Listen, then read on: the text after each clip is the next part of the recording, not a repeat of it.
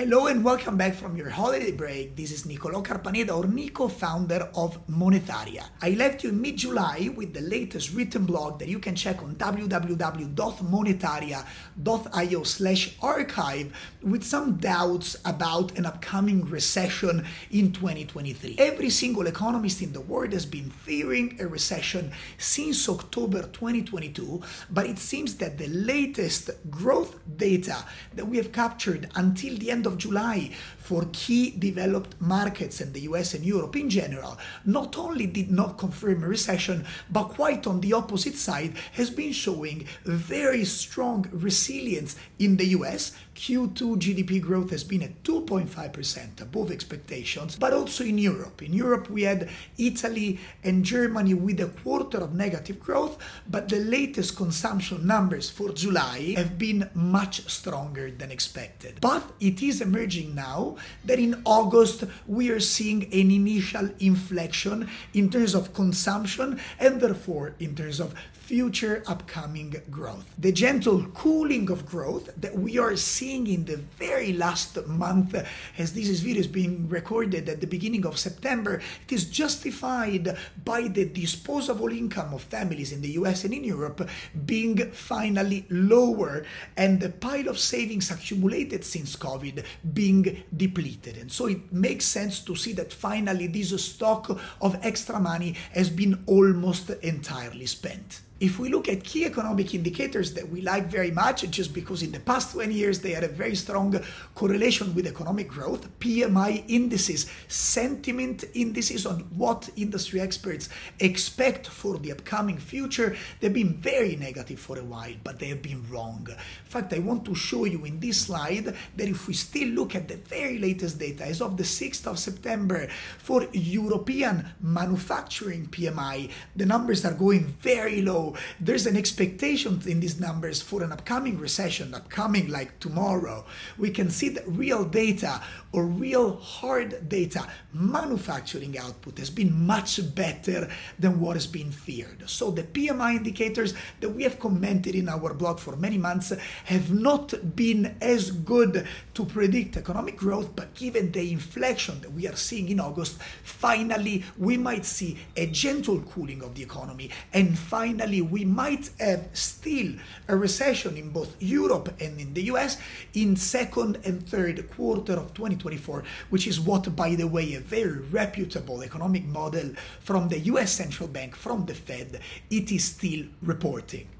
Yes, it is true that with this initial slowdown alongside a global disinflation trend, maybe with the exception of Europe with inflation still above 5%, but in general, in many regions, inflation is going down, not still at the level that some central banks would like, but the trend is very clearly going down. So we might expect the central bank in the US, the Fed, and the ECB in Europe to hike interest rates after many months after a very aggressive tightening of monetary policy, well, we might see the last hike between now, September, and eventually November at the latest. And this is very important because if we finally get to the last interest rate hike, we might see a pivotal changing moment in the economic cycle, which will also be a changing moment for financial markets.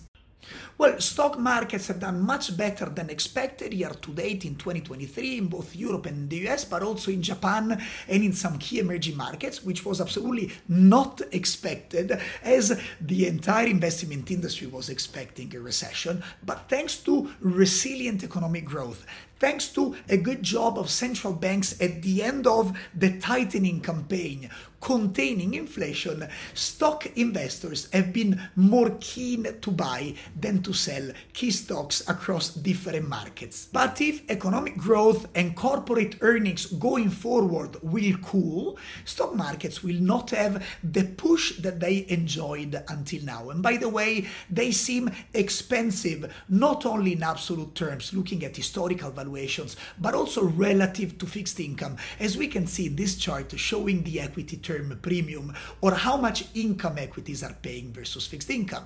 So we are noticing equities might do less well between now and the next 12 to 18 months, but also an ongoing rotation, an ongoing sector rotation that we have observed and noticed in August with investors moving to prefer cyclical sectors until now to starting to prefer defensive sectors. If we move away from equities and we look at the other side of classic financial markets or the fixed income assets, we would have expected in 2023 to see a very good performance of US treasuries, German bonds, and government bonds in general. But this didn't happen because inflation has been surprising on the upside for a while. Central banks continue tightening and especially economic growth has continued to do well. Again, we now expect a cooling from this point. The yield offered by safe but also less safe government bonds is now very interesting, at least relative to the recent past and relative to stocks as we have discussed. And so 2024 might finally be the year of duration, of buying safer government bonds starting from treasuries or bonds, because this market now is paying us very well.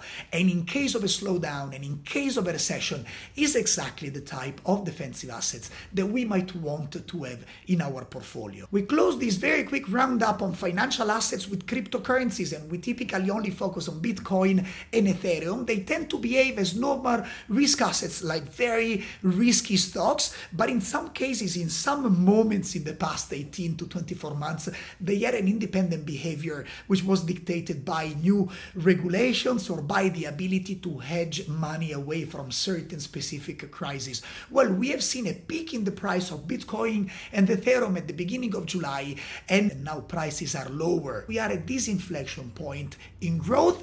Like stocks, it might be a period of less interest by crypto investors in the assets as the economy is justifying less enthusiasm about risk. On www.monetharia.io slash blog to see the latest developments, to see the way we manage our own investment portfolios, and I will speak with you very soon.